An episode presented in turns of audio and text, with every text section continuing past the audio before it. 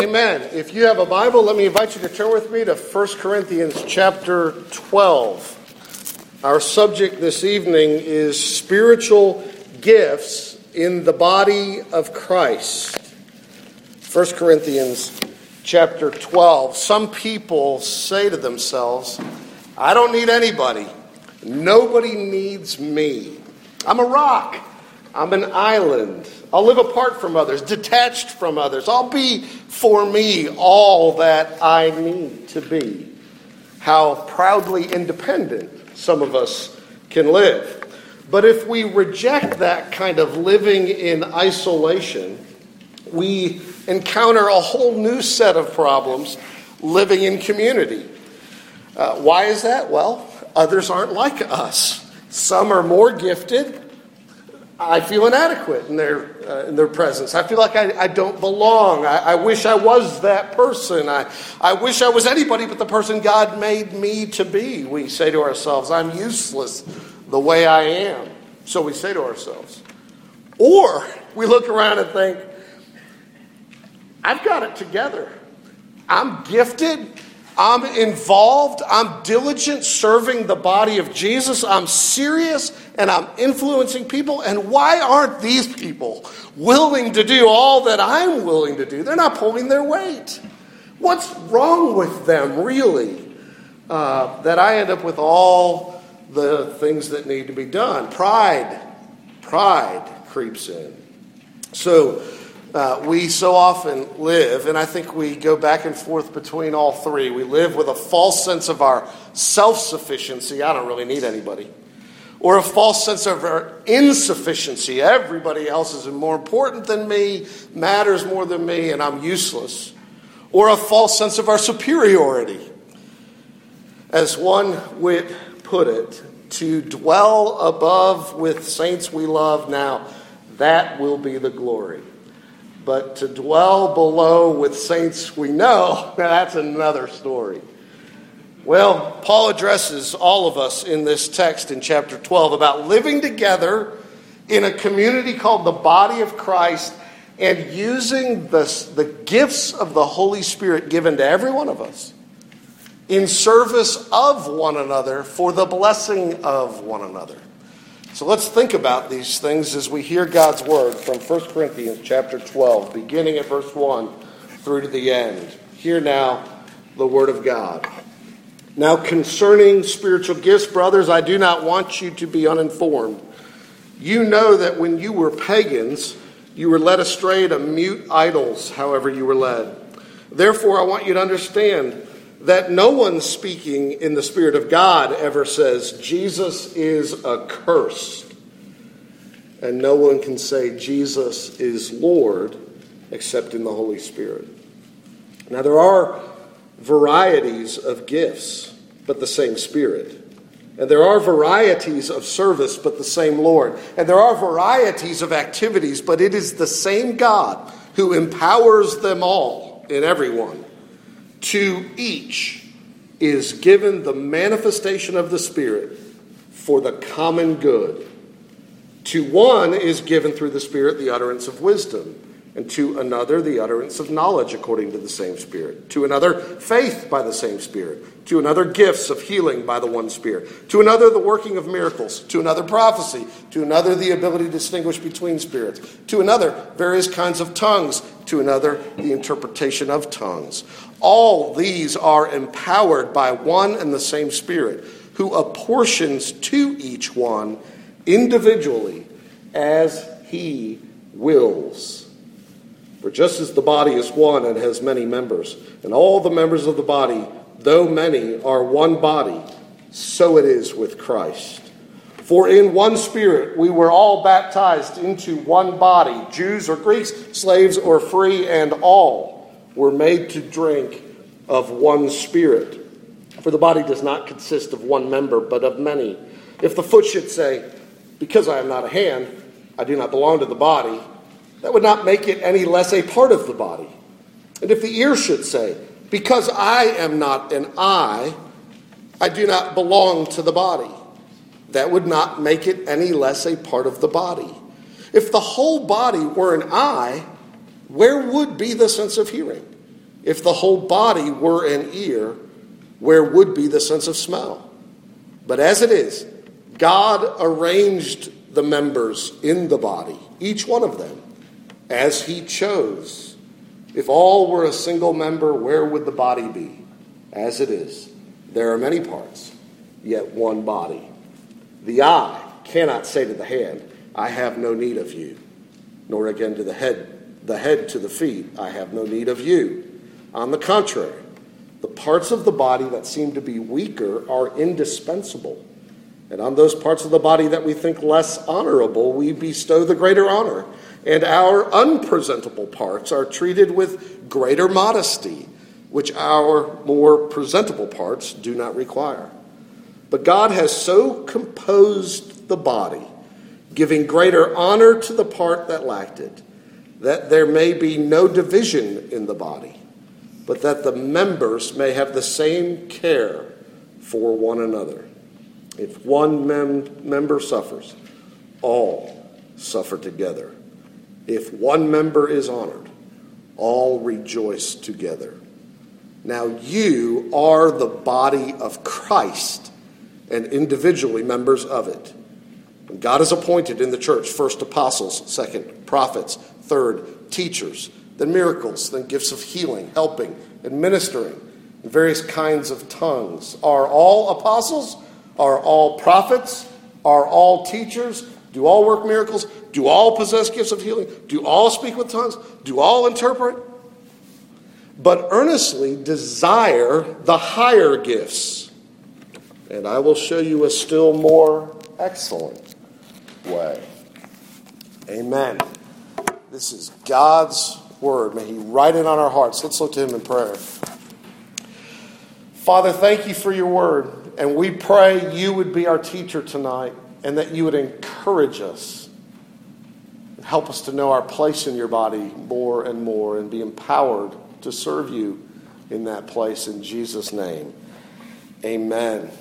The human body is amazing. We start life with 350 bones, but as you mature to adulthood, it dwindles down to something like 206. Some of them fuse together over time. 52 bones in your feet, 26 per foot. And a foot has over 250,000 sweat glands and can produce more than a pint between them, a pint of sweat a day, as any teenage athlete can tell you.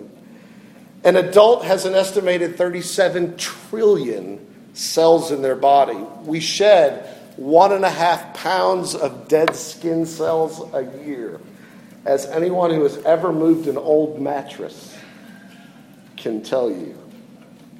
The acid in your stomach is strong enough to dissolve razor blades. That's why the lining of your stomach is replaced by the body every 3 to 4 days. We have about 60,000 miles of blood vessels in our body. And our body gives off enough heat in 30 minutes to bring 1/2 gallon of water to a boil. Your body is incredible. Perhaps that's why Paul picks up the image of the body. You know, your body worked in harmony to get you to roll out of bed this morning, consume your food, draw energy from it, brush your teeth, get yourself dressed, maybe not all in that order, and get to church this evening. Yet how infrequently we consider our bodies until it's hungry or thirsty or sleepy or in distress and pain. Yet how wonderfully each part works together, doing what it is made to do. And the Apostle Paul says the church is a body made up of many parts, and each of us has gifts by the Holy Spirit to do what we are made and redeemed and gifted to do for one another. So we want to think about spiritual gifts in the context of the body of Christ, and let me show you his outline, and then have you look with me at how we'll walk through the text in verses 1 to 11. Paul gives an explanation. In verses 12 through 30, an illustration. And in verse 31, an exhortation. I mean, it's a three-point outline of a sermon. This is the way you ought to preach. But we're not going to take it that way. But he gives an explanation. He gives instruction, verses 1 to 11. Then he brings in this whole analogy of the body and the eyes and the feet and the hands. And it's an illustration of what he said in the first 11 verses. And he concludes at verse 31 with the exhortation, but earnestly desire the greater gifts. Okay, so that's his outline. But let me walk through this rather large text a little bit differently by asking four questions. What are, in the first place, the limitations of spiritual gifts? What are the gifts? How did we get them? And why do we have them? Let me have you think about those four things this evening. What are, in the first place, I know this sounds a little strange, what are the limitations of the spiritual gifts? Well, this is actually where Paul begins in verses 1 to 3. He begins with a word of caution. He does not want them, he says, to be ignorant or uninformed, because, frankly, misunderstandings about this subject have been around ever since the beginning of the church. And Corinth is confused, particularly about gifts of speech, especially gifts of languages or tongues speaking. So Paul actually begins here with this issue. When you are a Christian, he says, you have the Spirit, and the Spirit affects your speech. No one who has the Holy Spirit, he says, can say Jesus is accursed. And no one can say Jesus is Lord except, or Jesus is God except under the influence of the Holy Spirit. Now, what's he getting at? Well, notice the confession is of two things, really. One, that Jesus is alive. He says no one can say that Jesus is Lord, not that Jesus was, but that Jesus is. He's alive, and that he is Lord. He is God. That's the confession. Why is he telling them that? He's helping them know who has the Spirit of God. How do you identify who has the Spirit of God? Especially in a culture like theirs, where the pagan religions around them had ecstatic languages and ecstatic utterances that nobody understood, but the people who worshiped the false deities spoke in those ecstatic utterances. Paul wants to begin with this question. How do you identify who has the Spirit of God? Well, he says, not by their gifts. Not by their gifts, but by their profession of faith, chapter 12, and by the fruit of faith, the fruit of the Spirit, chapter 13. It's by the profession of faith, in part. I mean, it would be, after all, a strange thing for a non-Christian to say, I believe that Jesus is the one true God, God in the flesh, who died for our sins, according to the Scripture, and rose from the grave on the third day, and now lives as the Lord of the universe. That's an odd thing for a non-Christian to profess. Now, granted, you can say the words, any hypocrite can affirm they say they believe it, but it is a strange thing to profess to believe. And Paul says it is by the work of the Holy Spirit that a person truly confesses that.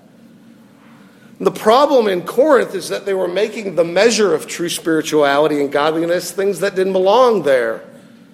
They were saying giftedness matters more than godliness. Speaking in other tongues matters more than confessing the truth. And Paul reminds them that you can have all kinds of spiritual experiences or spiritual abilities or things that people can't readily explain or things that mimic true Christian giftedness. And those are not in any way necessary proofs that you are, in fact, a true believer. I mean, Jesus in Matthew chapter 7 clearly taught us this, didn't he, when he said to the counterfeit ones who said they said to Jesus, Lord, Lord, did we not prophesy in your name? I mean, did we not do miracles and things? And he says, depart from me. I never knew you. It wasn't real. And so this Corinthian church, which had an abundance of gifts, in fact, in chapter 1, he said, you have every spiritual gift manifested among you as the people. You need to know that giftedness doesn't mean not in the way we're thinking of it, mean that you are saved. And that's not where you look to see if you are saved. What do you profess to believe? Do you believe it? And chapter 13, is there any fruit of the work of the Holy Spirit in your life? That will be evidentiary as well. But in the last 50 years, we have to say this, at least the last 50, there have been whole denominations of Christians who have said, if you are a true Christian, you will speak in tongues. You will do miraculous things. And if you don't, you're not really a Christian. Now, others have had their own twist on it. If you believe, people will say, some have said, if you're a true Christian, you'll be a missionary. You'll teach the gospel for a living. I mean, if you really believe the goodness of the gospel, you'll go to the far ends of the world to preach and teach. And see, what they're really getting at is this. Well, you know, if you really believe the gospel, if you really have the Holy Spirit, you will do the miraculous and the missionary. The way you know is by the spectacular, they say. And Paul says, no. On the one hand, not everybody has speaking gifts. Some people don't. They have the gift of helps, the gift of mercy. It's not their calling to be a missionary and proclaim the gospel to the far ends of the earth. Now listen, we all ought to learn to speak the truthful language of the gospel, especially at home, especially. But it's not the sign that you are a Christian that you have that gift. The test is, so to speak, do you believe that, as we had it exampled for us this evening, do you believe that you are a sinner in the sight of God, justly deserving his displeasure without hope except in his sovereign mercy?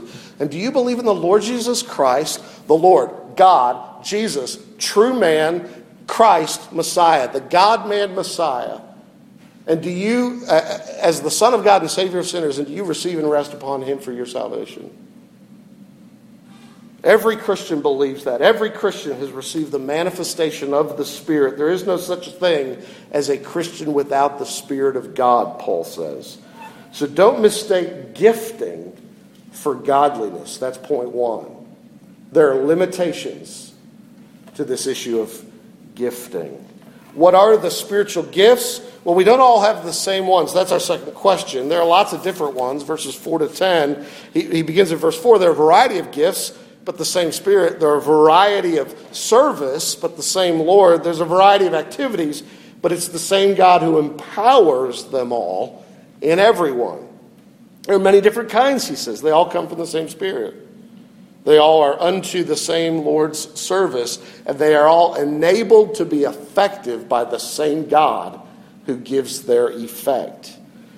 Now, what kind of gifts are we talking about? Well, he gives you a list in verses 8 through 10, but then he gives you another list at the end of chapter 12, beginning at verse 28, and it's not identical to the one in verses 8 to 10.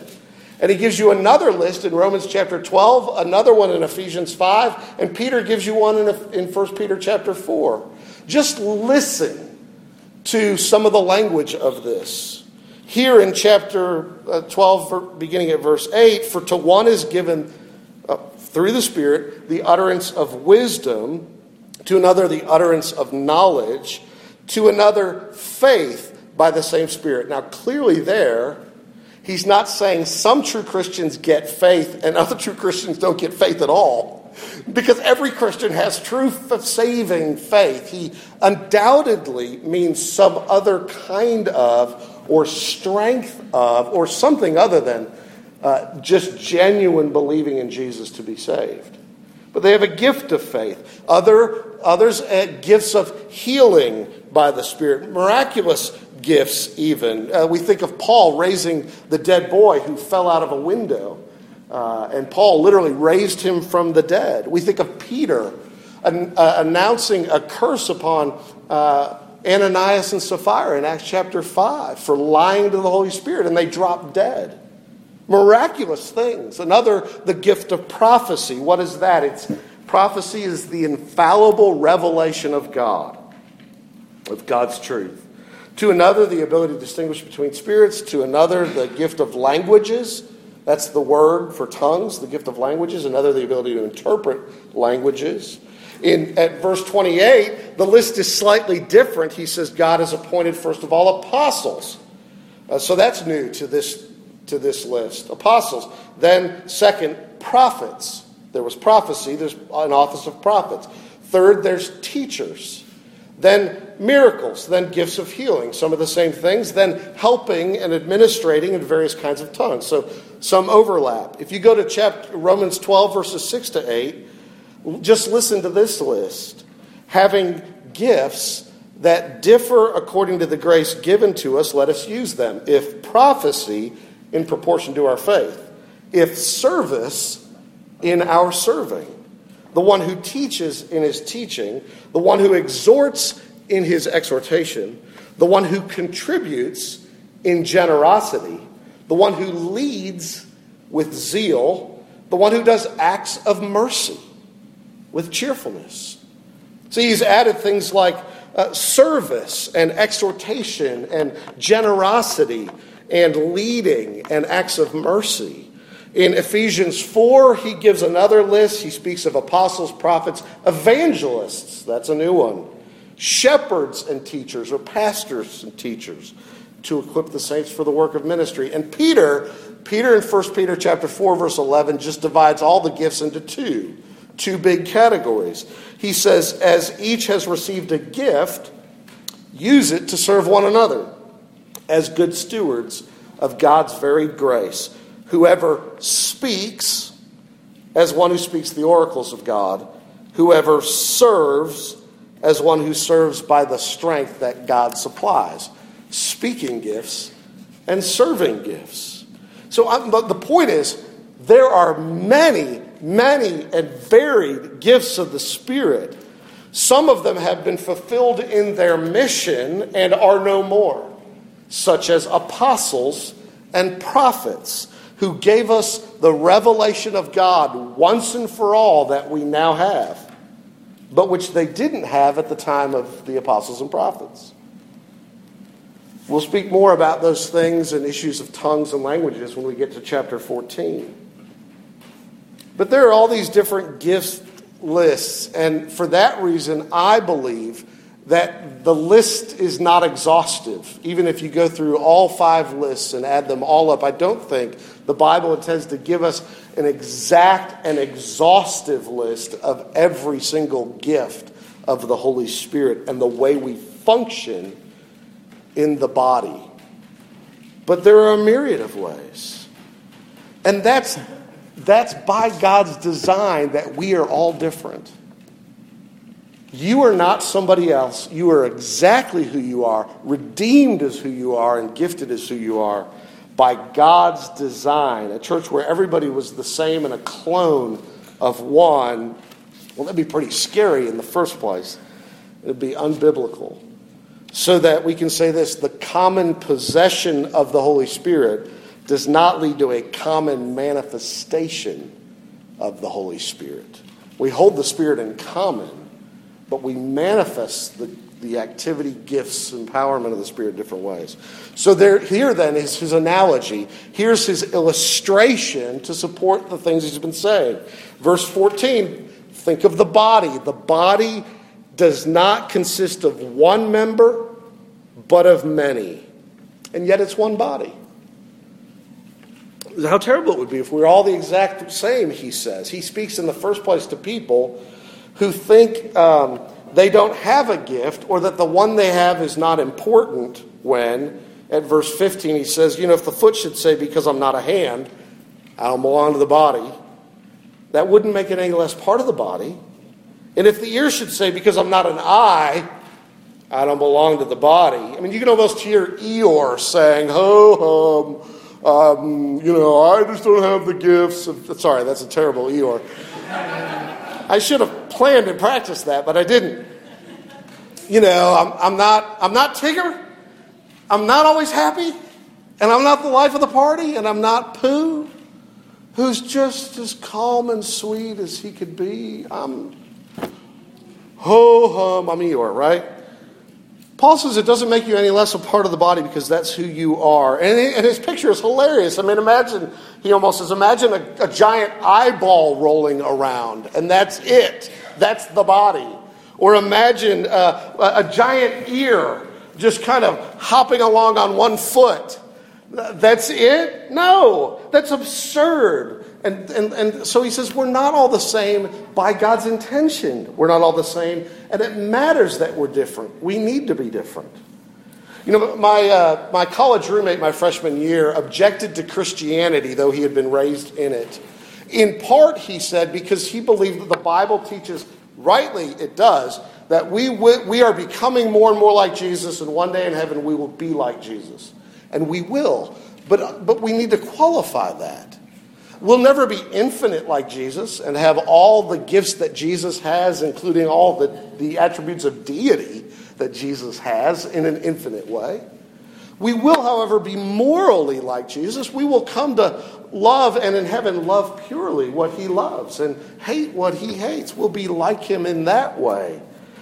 But my friend rejected Christianity because he thought that this was just another version of the old Eastern religion view that we're all just a drop of water, one a day, finding our way back into the ocean of water and disappearing, losing our individuality, being caught up in the Star Trek Borg, in the giant one, and will no longer be us. And he was completely wrong about that. That's not what the Bible teaches. You, in becoming more like Jesus, are still you. And in fact, as you grow to become like Jesus, you become, in a sense, the more you that you've always intended, God has intended you to be. It's glorious, friends. So you have a unique place in the body that nobody else can fill. All members of the church do. Well, then Paul turns to the person who's arrogant about the role he plays. Verse 21, the eye cannot say to the hand, I have no need of you. Nor again the head to the feet, I have no need of you. So Mr. I, as one pastor put it, is very pleased with himself. He sees the beauties of the world. He guides the body. The feet know where to go because he sees the path. The hand knows what to pick up because Mr. I sees the object needed. But Mr. I, let's see, no pun intended, you pick up an apple, bring it to your mouth, and feed your body. Oh, are you stumped by that, Mr. I? Well, of course you are. You're not a hand. You're not a mouth. You need others. That's Paul's point. We must not say, I am sufficient in me for my well-being. Just Jesus and me is enough for me to be what Jesus intends me to be. It is not true. We need one another. Then Paul turns in his metaphor to things like internal organs and also organs that we are sensitive about, and because of issues of modesty, we cover from one another. And he speaks of their function and all these things. And then he goes on to say, in fact, at the end of verse 25, that the members have the same care for one another, that there be no divisions in the body. If one member suffers, he says, all suffer together. If one member is honored, all rejoice together. I mean, if the head forgets about the toe and stubs the toe, the head becomes very aware very quickly that it is one body with the toe. And we don't typically say, I don't think, my toe is in pain. We say, I'm in pain. We might say, the head might say it has, let's put it this way. We might have a headache if the back is in pain. And if we can get relief in the back, we get as well relief in the head. And so he says, look, we're all part of one body. And if one part suffers, we all suffer. And if one part is honored, we all may rejoice. Now let me just pause there and finish up this second point, which is the longest one, you'll be relieved to know. That there are all these many and varied gifts. We all have distinctive ones. We're part of one body. One of the things this means, especially if we are in fact going to knowingly suffer with those who suffer and knowledgeably rejoice with those who are honored, it means we have got to know one another well as a body. We've got to embrace one another in relationship. We've got to form bonds of affection, love, and mutual care. And I praise the Lord, as I know some of you who have suffered the worst, to my knowledge, among us in the last few years. Some of you who have suffered the worst have tasted in the midst of that heartache the glory of what it means to be part of a body and to be loved and to be cared for and to be nourished and cherished by others in the body as people wept with you, as people where you experienced honor, people rejoiced with you. And so Paul is clearly saying here, you cannot have drive-by Christianity. You cannot show up for 2 or 3 hours a week, 3 or 4 Sundays a month, have a few conversations in the hallway, and think that that's all that there is to being a Christian, or that's what it means to be part of the church. You've got to commit. You've got to commit to one another. In a small church like this, you can know most here, not all, extremely well, and it doesn't mean you have to be best friends. We're diverse, we're different. Jesus holds us together, not all our common interests, likes or dislikes. But there are thousands of Christians in Siloam that you could never know. You've got to commit somewhere. You've got to own your portion of the body of Christ and embrace relationship with one another. And so Paul says we're part of this one body. You have gifts others are missing, and the body needs you. The church isn't healthy without you being active. That's point 2. Point 3. How do we get our spiritual gifts? And every Christian has at least one. Verse 11, all these, he says, are empowered by one and the same Spirit, who apportions to each one individually as he wills. You didn't get your giftedness because you deserved it. Not because you claimed it as your own. Not because you worked hard to cultivate it, though you can cultivate by using. You didn't get it because you cultivated it. You cultivated it because it had been given. But they were a gift to you how? By the Spirit, and he gave to each one as he willed. The free will of God here. I am not free to be an apostle. I am not free to be a prophet. I am not free to be anything but what God has made me, redeemed me to be, given to me, and called me to be. And the apostles are long since dead, and not a one of you has been called or is free to be an apostle. But you are free to be what God has made you to be 2,000 years later in the body. And that ought to provoke you to contentment, because you have the gifts God wants you to have. And it should help keep us from envy, because others have the gifts God wants them to have, and he didn't think I needed them, or else he would have given them to me. God, verse 18, arranged the members of the body, each one of them, just as he chose. And so we can say that you are, right now, exactly where you are supposed to be, with the giftedness you are supposed to have. That doesn't mean you can't grow or shouldn't grow. That doesn't mean the Lord will never move you and plug you in other places. But at this moment, by the will of the Holy Spirit, you are where you are. You are the person you are. You have the gifts that you have, dear Christian friend.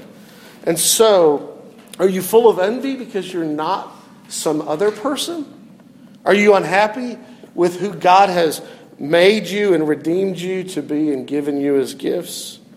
Can you rejoice with those who rejoice and suffer with those who suffer? We can be if we delight in the Spirit who is sovereign over our place in the body. We've got to find contentment in Him. And so there's no reason for jealousy or pride, because each of us is called to our place by God who chose it for us. There is a hole in the kingdom of God that only you fit. There is a place in the body of Christ with only your name on it by God's will and design. And the last question is this: why do we have these gifts? Why? Verse 7, to each is given the manifestation of the Spirit. Why? For the common good. It's not for self. It's not so that we can feel good about ourselves or feel good about ourselves serving Jesus, or that we can make a name for ourselves by serving Jesus. It is so that we can be a blessing to one another in the body of Christ. And so I want to say to us, dear Redeemer, Christianity is not a spectator religion. If you know the 80-20 rule, it says that 80% of the work is done by 20% of the people, and it ought not be that way in the body of Christ. And it truly isn't that way if we remember that not all the work is done by people with upfront speaking gifts, but there's a lot of work being done in quiet ways by people loving one another in ways we would never know, because the quiet ones are faithful to God, as even we hope those who speak are. But if you don't involve yourself in the body, you leave the body of Christ on crutches or something worse. And so, let's conclude. None of this, dear friends, is meant to be a burden. In fact, think how freeing this is, actually. Those with so-called, what the world thinks and foolish Christians think are lesser gifts, need not be burdened with the guilt that we don't do more spectacular work for Jesus. I mean, after all, God is pleased with our obedience, not how our gift compares to another's. And those with more visible gifts can take heart. You were not given your gifts based on your spiritual performance level. That is too heavy a burden to bear, to believe that God has given you a gift and lets you keep it so long as you prove to be worthy, more worthy than others who don't have that gift. It is a relief to know that it is a gracious gift you did not deserve. You do not merit. And as you exercise it in faithfulness, God does say, "Well done, good and faithful servant. Enter into the joy of your master." This is how grace works, friends. It removes the burden of performance to win and keep God's favor. And it takes away, therefore, the cause of pride and jealousy. And this is how the gospel works. Christ bore the burden of our salvation. The Holy Spirit bears the burden of applying to Christ's people gifts that we might be fruitful in His service. And we all get them. Christ wins them for us, just as He wins the favor of God for us to be useful to God, just as the Holy Spirit gives us all we need to do just the right job so that we can achieve the purpose for which we were redeemed, to build up the body in love. Let's pray. Father, thank you for your kindness. We bless you for our gifts. For those who don't know what theirs are, help them to learn. For all of us who fail in the use, forgive us, change us. And I pray that you would stir up within us a heart to be a blessing to one another for Christ's sake. For we pray in His name. Amen. Let's stand.